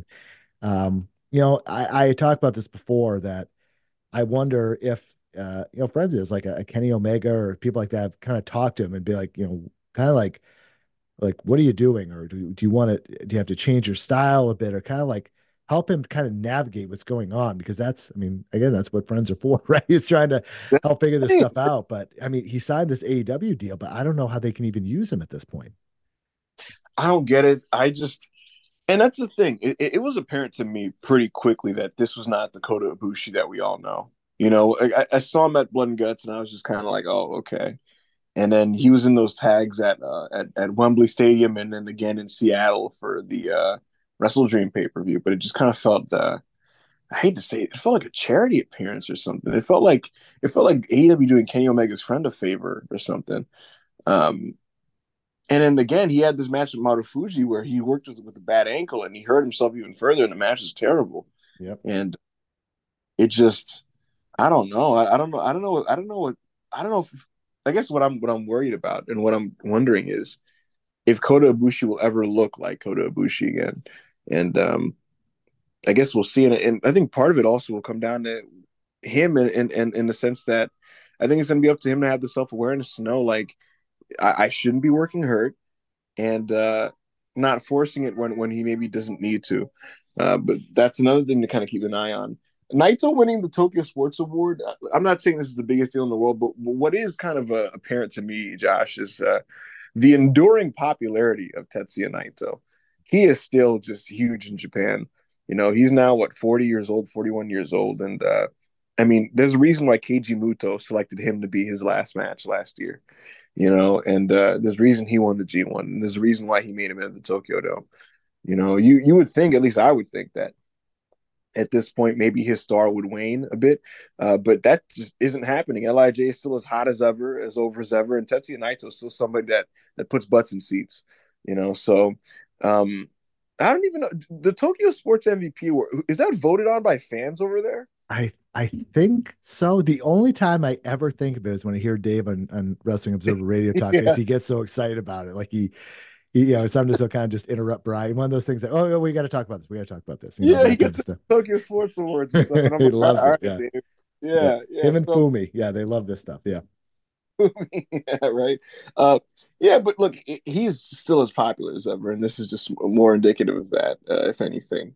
Um, beyond that, I wonder because it says here as one of the one of the bullet points is the Yuya Uemura Tsuji thing. That already came to pass, and Yo, uh, uh, Tsuji did the job for uh, Yuya Uemura. Um, in 2023, they announced Tsuji, Ren Narita, and Shota Umino as the Reiwa Three Musketeers. And they hadn't done a Three Musketeers official label for any of their talents since the 2000s when they labeled Shinsuke Nakamura, uh, uh, Hiroshi Tanahashi, and Katsuyori Shibata. And um, I mean, there's been some whispers as to like that was an, an, an office thing, and the president wanted to do that, and Gedo wasn't on board. But uh, one thing I will always say is that when that was announced, I, I my, my immediate thing was, what about Yuya Uemura? Because I was really high on his work as a young lion and um, he's finally back from from his excursion. He was in uh, Impact Wrestling, and he's back, and he's a part of Just Five Guys. And to me, I feel like he's one of those guys that you want to build the company around. And so, uh, clearly, at least to some degree, they're indicating that because they, they kind of have him in the mix with Yota doing matches, and they're going to be working with each other throughout this new beginning tour. Uh, but um, yeah, I, I what I want to see in 2024 is uh, in the almost invisible not real standings of where these guys place, where they will, sh- where it will shake out by the end of the year when it comes to Umino, Tsuji, Narita, and and Yuya Uemura. Uh, so, so that's kind of my my perspective on the stuff going on in Japan for December. Mm. All right, let's wrap up with the junk drawer. This is the best of everything else that didn't fit any other categories here. So we'll run through all this. Goldberg saying that Vince McMahon is a piece of shit. he promised him a retirement match that still hasn't happened yet. Dralistico announced his departure from AAA. Richard Holliday made his debut, or sorry, his return rather to MLW. And Alexander Hammerstone finished up with the company at their uh, final event of the year. Andrade El Idolo made his return to CMLL. CJ Perry managed him, and uh, Charlotte Flair was also in attendance for one of his matches, identified as uh, Ashley Flair, I believe uh, is believe how they they identified or something like that. Dolph mm-hmm. Ziggler, his uh, first po- first post WWE match was announced for uh, WWC Euphoria, the World Wrestling Council out of uh, Puerto Rico, of all oh. places. Oh. John Cena and MJF posed for a photo at the LA premiere of the Iron Claw. Mansoor made set to make his GCW debut as a lot of these guys and, and gals that were a uh, cut were finally uh, finally free to start signing. And and Mansoor is one of these guys who you've seen out there a lot. Him and um, uh, and Ali for sure. And uh, you know, guys that are at least trying to you can tell they, they want to keep going this wrestling thing for, for quite some time. And uh, I mentioned Nick Nemeth and all that, but Mansoor is uh, going to run the uh, the indie route and has a ton of dates booked, and a lot of people excited to see him. So good for him. Uh, EC3 set to face Matt Cardona in a world title death match. King of the Death Match, Matt Cardona. Uh, CJ, as I mentioned, CJ Perry was set to manage Andrade for his uh, CMLL return. Of course, uh, tie into the AEW angle there. WBD you know, we're so focused on uh, WWE coming to WBD that we didn't even notice Big Little Brawlers coming in the back door, a new reality series set for, uh, I believe, the Max streaming service. Matt Riddle uh, said that Wrestling in Japan is on his bucket list for 2024. MLW confirmed that Matt Riddle was going to return at uh, Kings of Colosseum and going to be a, a regular there. Uh, former uh, New Japan and WWF wrestler Killer Khan passed away. We had a the end, the official end of the print version of the Wrestling Observer newsletter after decades of decades, digital only, a decision that I had uh, been involved in for quite some time and was wondering when it was finally going to happen. And uh, mm-hmm. finally, finally, pulled the trigger. Uh, Dave did in December. So uh, that ended for print subscribers. Earl Hebner uh, talked about his reconciliation with Bret Hart and that they have a good relationship. Rey Fénix was pulled from an indie show due to uh, ongoing injuries. Still hasn't come back to AEW yet.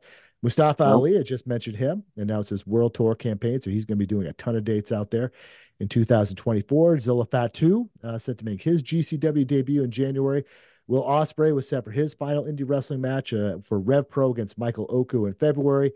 Cassie Lee and Shawn Spears expecting their second child. Of course, uh, her partner Jessica McKay slash Billie Kay welcomed the birth of her first child. And then Curtis Mad Kurt Chapman, uh, indie wrestler in, uh, over in the UK, passed away at 26 years old. Thoughts about any of that?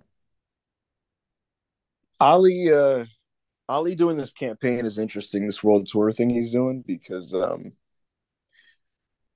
to me, when when WWE releases talent, right, there's certain guys that they release that you feel are can't miss, and it's like a company should immediately snatch them up because they're like obviously like you know superstars that just weren't featured as superstars.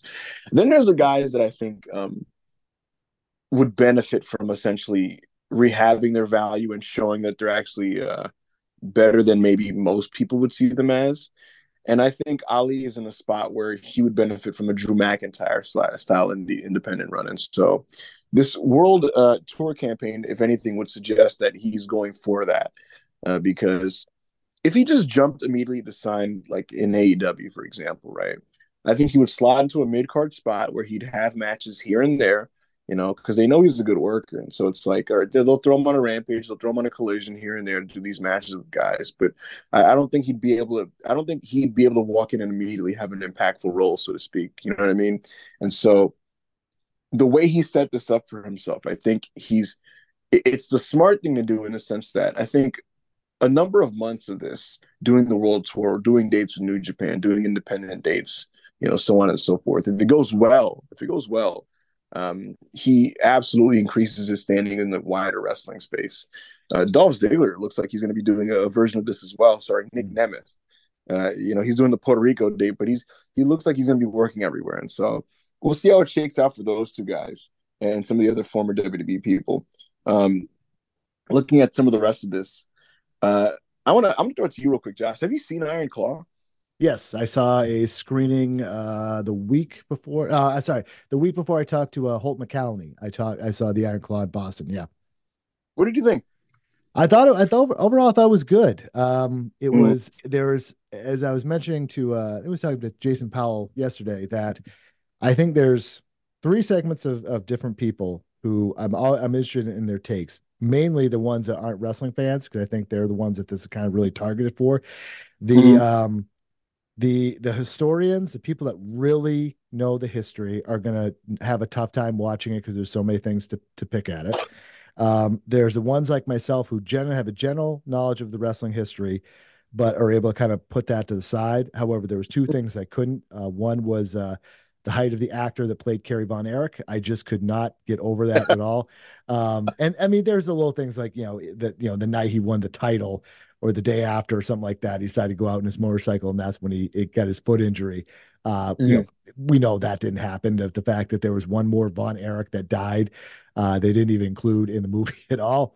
Um, and the other thing, of course, is is the Flair promo. The Flair promo is, is one of the just I I was so jarringly bad. It was it was hard to watch other than that, I, I thought the, I thought the movie it flowed good. Uh, I would have liked to see more Tierney uh, have a, a, few more lines and get a little bit more kind of the emotional depth of a you know of a mother that uh, has, has, lost so many of her sons. I imagine pretty crushing, and I don't think she really got an opportunity to to do as much as I think she could.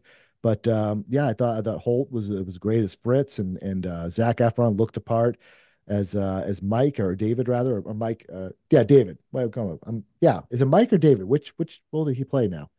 Um I'm not even I haven't seen the movie Kevin. So Kevin. Maybe it's yeah it's Kevin. God I'm, I'm now mixing all the different Von Erichs. Uh but uh yeah I would say it's it's worth a watch. Um but uh yeah I mean MJF's in it for about you know 10 seconds or so so there you go. What, what did Max do in the movie? He was uh, so there was a montage near the end and I'm not spoiling anything for for anyone but there's a there's kind of a montage at the end when you know Kevin is uh they're kind of showing the decline of the territory and kind of how things weren't as hot as they used to be. And mm. you know, he's in a tag team match with um with uh with MJF and you know, MJF is kind of in the ring and and does a move and flexes and it's kind of like you see Mike kind of like looking to try to get in the ring and and really can't or something along those lines. But it's kind of just that that things have really kind of changed that he's not the territory is really kind of cooled off and, and so on. But he's, I mean, he's in there for, I mean, maybe 10 seconds if that. You can definitely oh, know, you, know, you definitely notice him, but you know, that's about it. So he doesn't like have any dialogue or anything. No, no, no. Oh wow, got you. That's interesting. That's interesting. Yeah, I mean, because I I'm looking at the John Cena Max thing, and I saw the picture, and uh, I I get the feeling, and this is not necessarily based on anything anyone has told me, but I, I get this feeling that Max um his long term goal is to do more so like acting and focusing on that. And uh, you know, I'll tell you this, you know, when I watch him in these like in those like backstage segments that they do, uh, he, I I always took note that MJF is like very good for a wrestler actor. You know what I mean? Like when you when you watch like a wrestling TV show and certain guys have to do the backstage pre-tape where they talk to each other and like it, sometimes it'll be stilted or guys just kind of very much like reciting a line that was told to them or whatever mjf always felt very natural in those to me and uh so enough so that like i i always felt that he would he would actually do pretty good on a tv show so i was just curious uh, what was the extent of his role in iron claw yeah, that that was that was the extent of it. He flexed. He did. I think he did a hip toss and hip toss and flex. That was the extent of it. Yeah. Gotcha. I'll check the movie out. I'll check the movie out. Yep.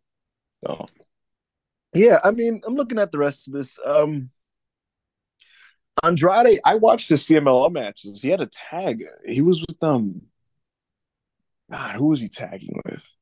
He tagged with uh I want to say Soberano Jr. and I think Angel de Oro. And he took on um he took on Atlantis Jr. and uh and Místico and somebody else. Um, the, the, the third person escapes me on the babyface side, but that was a hell of a six man tag. And it's a shame that Andrade's CMLL stint seemed to only have been two, three matches because uh, he I thought he was great in the setting. And I thought I thought like they could have done some real big business with him and Místico uh, in, in Arena Mexico. You know, those those those Friday shows are hot. Dave, you, I'm sure you hear Dave talk about it all the time. Oh yeah, was, oh yeah, yep, yep. Yep. Those Friday Arena Mexico shows, the amazing crowds, and now the tourists are there and all that stuff. And yeah, but it's true though. It really is true. You, when I seek when I seek these out, and, and, I, I've gone out of my way in 2023 to do so. I think they've had a great year, or they had a great year. Um, it's just it's just a ton of fun, man. Those main events feel so big, and uh, Andrade he he fit in right like a glove. You know, just this hard hitting heel over there, and working with like their up and coming lucha uh, uh, babyface luchadors. Um, he did some great work, I thought, and it's really a shame that uh, it's just going to be a pit stop and not uh, not a more extended stay. But um, yeah, that's kind of what stands out to me. Goldberg calling Vince a piece of shit is really funny. uh, I don't know. I, did Goldberg deserve a retirement match? I mean, I guess, perhaps, sure. Uh, I'm surprised, honestly. I'm uh, genuinely. Maybe I shouldn't be. I'm surprised uh, he didn't get a call from Tony Khan to do at least anything, because Tony Khan loves his wrestling history. He does love his share of nostalgia, especially WCW based nostalgia. And so, I honestly expected uh, some some some Goldberg uh, uh, uh, involvement in AEW. I thought it was going to happen at Wembley, and when it didn't, I thought maybe in this thing retirement where we'd get some. And uh, at least at this point right now, it doesn't look like it's going to happen. So I guess we'll see what happens there. Yeah, I mean, given the success in terms of the the box office for the Sting match, uh, I wouldn't be surprised. You know, if maybe it's an all in. You can talk him into doing know, one more match and uh, you know make it for a big crowd, do something something short. You know, uh, uh, a big meaty men slapping meat match, you know, a, a, a uh, against a powerhouse Hobbs or something. You know, it's just just a, two big dudes just going at it, and um, yeah, you know, could be something down the line. You never you never know. I would not be surprised to see that all in 2024 for sure. And and as long as it, if it's a mid if it's a sting in the middle of the show, you know, just yeah, yeah. And, and, and it's not for a championship. I think it's harmless. You know, you know. So I, I don't. I, I wouldn't be opposed to it at all. Yeah, I wouldn't either. I wouldn't either. Well, we've come to the end of our journey, my friend. We've uh, looked through uh, all the happenings in WWE and AEW and uh, Japan and Impact slash TNA and, and everything else in between. And uh, yeah, even though this stuff just wrapped up a month ago, a lot of it feels like it happened 10 months ago because of all the stuff that's happened since then. But, but before I let you go, I want to give you a chance to, to plug uh, where we can hear you. I know you're, uh, you're doing some more podcasting and uh, doing more on video these days, which I know what wasn't uh, your yeah. favorite thing to begin with, but they've talked. No. About. But where can people check out at uh, Wrestle Purists and uh, and and check out your stuff? Because floor is yours. Oh, thank you, Josh. Yeah, Josh. First and foremost, thanks for having me. You know, I I, I enjoy doing this. You're really good at this. You know, oh, and oh, I appreciate. Yeah, yeah, appreciate you bringing me on. But um, yeah, my name is Ibou of Wrestle Purists. My my government last name is Kama of Wrestle Purists, and uh, you can find me uh, on on Twitter um, at Backup Hangman, and you know I, I tweet pretty pretty frequently. And uh, when it comes to my content uh, on the Wrestle Purists channel, subscribe to Wrestle Purists, and you can find me there every Monday on Wrestle Purists Worldwide. We usually recap um, the weekend's happenings. We'll talk about Collision, uh, SmackDown, Rampage, and whether what other uh, major shows happen. We will cover the news as well.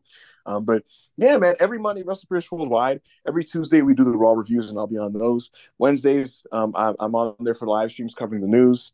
And uh, sometimes we'll do some Sunday shows that I'll be on. So subscribe to Wrestle Purist channel, and you'll be able to see me more on there and listen to me more on there. Uh, but again, beyond that, just follow me at Backup Hangman on, on Twitter.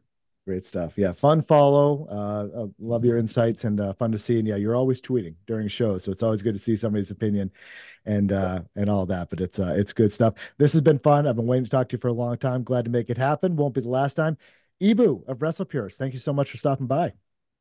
Josh, thank you so much for having me. I'll come back anytime you need.